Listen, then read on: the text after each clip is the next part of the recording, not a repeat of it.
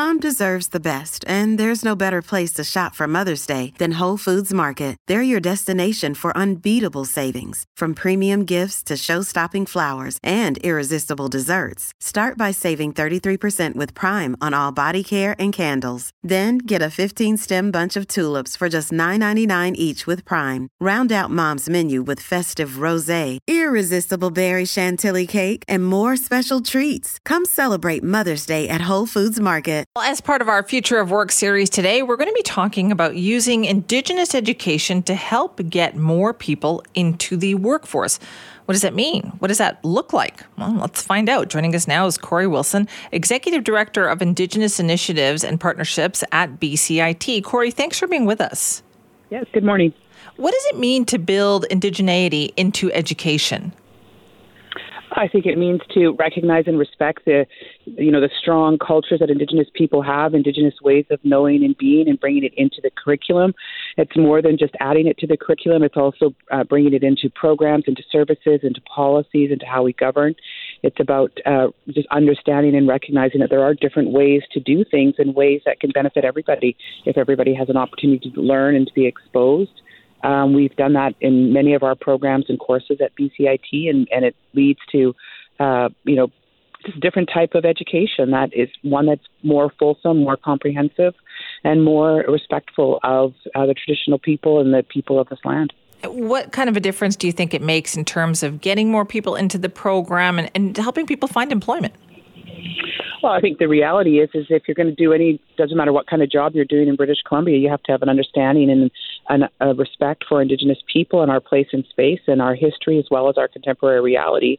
You know, in light of DRIPA, in light of UNDRIP, in light of the various other pieces of legislation, uh, no matter what you do, you're going to come across Indigenous people. And any company that has a company or organization that has an awareness of Indigenous people um, and our ways of being uh, and shows that respect, just much like EDI, you've got to have that understanding, and, and people are looking for uh, more fulsome understanding and, and getting more competencies than, than what you traditionally would get. Has it been challenging, Kory, to kind of work those things into the curriculum?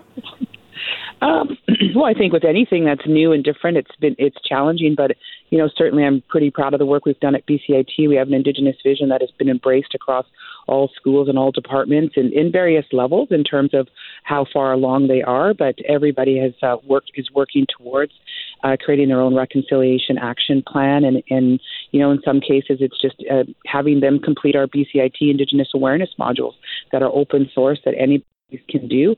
Some uh, schools, such as the School of Health, have completely embraced this and assigned people to indigenize their curriculum.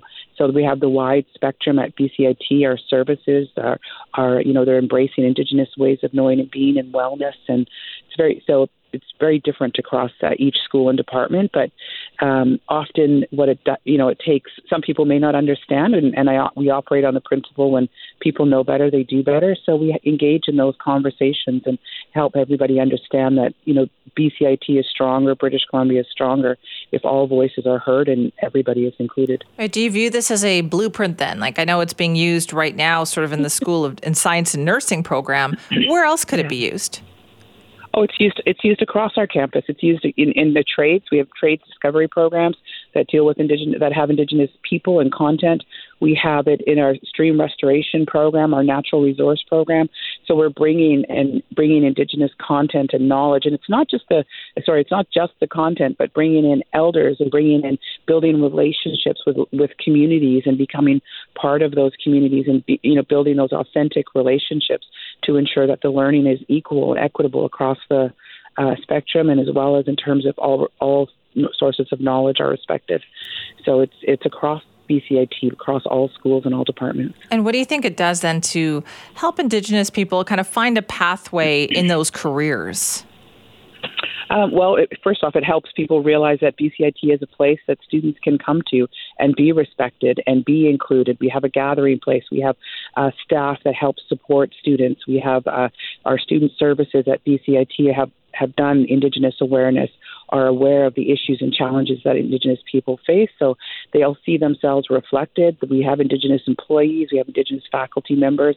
You know, it's it uh, helps them realize that this is a place that they can attend, as well as we work really hard to ensure that when they leave BCIT, they're leaving not only with an exceptional degree and competencies, but they're leaving with that kind of extra bit, an understanding of not only themselves and their history, um, and then they can go on and, and be really effective employees for organizations and companies across the province. That's so interesting. Kory, thank you for your time. Yes, you're welcome.